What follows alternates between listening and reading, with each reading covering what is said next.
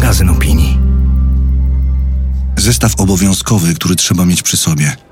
Kiedy się wyjeżdża, kiedy jest się w domu. Podręczna apteczka złożona z najważniejszych książek, reprodukcji obrazów przynoszących spokój albo inspirację, ulubione płyty, ważne fotografie. Zestaw nie musi być stały. Niektóre przedmioty z biegiem lat tracą swoją przydatność. To, co kiedyś w nich odnalezione, dziś niczego nie tłumaczy. Straciło moc. Niektóre przedmioty zostają na dłużej. Może na zawsze. Apteczka. Co w niej trzyma Mary z Polski? Czyta autorka. Kultura jest dla mnie lekarstwem na wszelakie codzienne smutki. Od dawna przejawiam też tę dziwną fascynację atrybutami sanitariuszy, dlatego tym bardziej ucieszyłam się na myśl o przedstawieniu swojego kulturalnego niezbędnika w formie podręcznej apteczki. Wszystko, co mnie ratuje, trzymam na półce przy łóżku.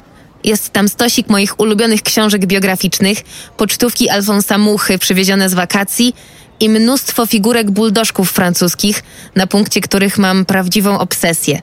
Nawet moja pościel jest cała w ich podobiznach.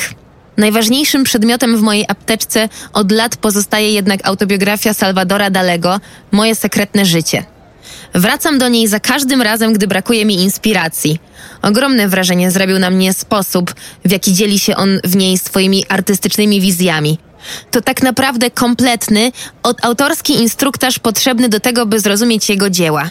Szkoda, że nie działał on nigdy na muzycznym gruncie. Sądzę, że tam również mógłby wywołać niemałe zamieszanie. Poznając twórczość Dalego, odkryłam też, że sama mogę eksperymentować. Przestałam obawiać się łączyć ze sobą z pozoru niepasujące do siebie dźwięki instrumentów akustycznych i mocne elektroniczne bity. Tak właśnie powstawały patenty na moją ostatnią płytę Dekalog z Polski. Wcześniej nagrałam też inspirowany Dalim kawałek Salwador z Polski, mówiący o tym, jak ważne jest, by mieć kogoś, dla kogo tworzy się całą tę sztukę. Muzą Dalego była Gala. Dla mnie są to moi fani, którzy nazwali się ludźmi z Polski. O ile Dali nieustannie inspiruje mnie przy pracy nad muzycznym kształtem utworów, tak jeśli chodzi o ich pisanie, moim największym mistrzem jest Grzegorz Ciechowski. Na półce trzymam zmaltretowaną przeze mnie biografię jego zespołu autorstwa Leszka Gnoińskiego Republika Nieustanne Tango. Już gdy byłam mała, zasłuchiwałam się, często w ogóle nie rozumiejąc znaczenia w ich piosenkach. Jest to niewątpliwie zasługą mojej mamy. To ona była największą fanką Republiki. Do dziś z sentymentem wracam do ballady Śmierć na pięć, do której wiele razy wspólnie tańczyłyśmy w salonie. W liryce Ciechowskiego najbardziej imponują mi te wszystkie metafory, które tworzył. Nigdy nie byłam do końca pewna, czy pisze on o miłości, czy o Polsce.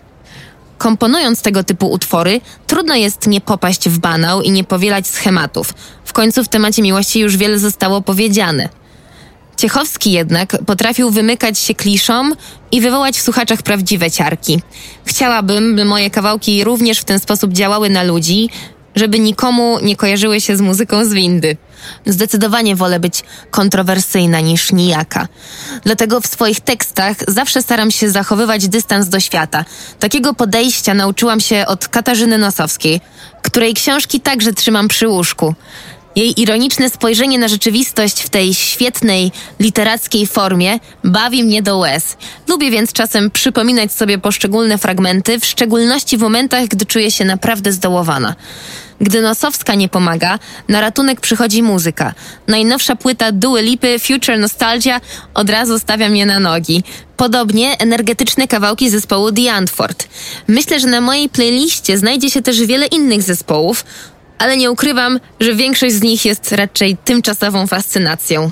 Moja apteczka natomiast od lat pozostaje bez zmian i to twórczość tych kilku artystów leczy mnie sobą nieustannie. Au! Tekst ukazał się w 38 numerze miesięcznika Pismo, magazyn opinii, czytała Mary z Polski.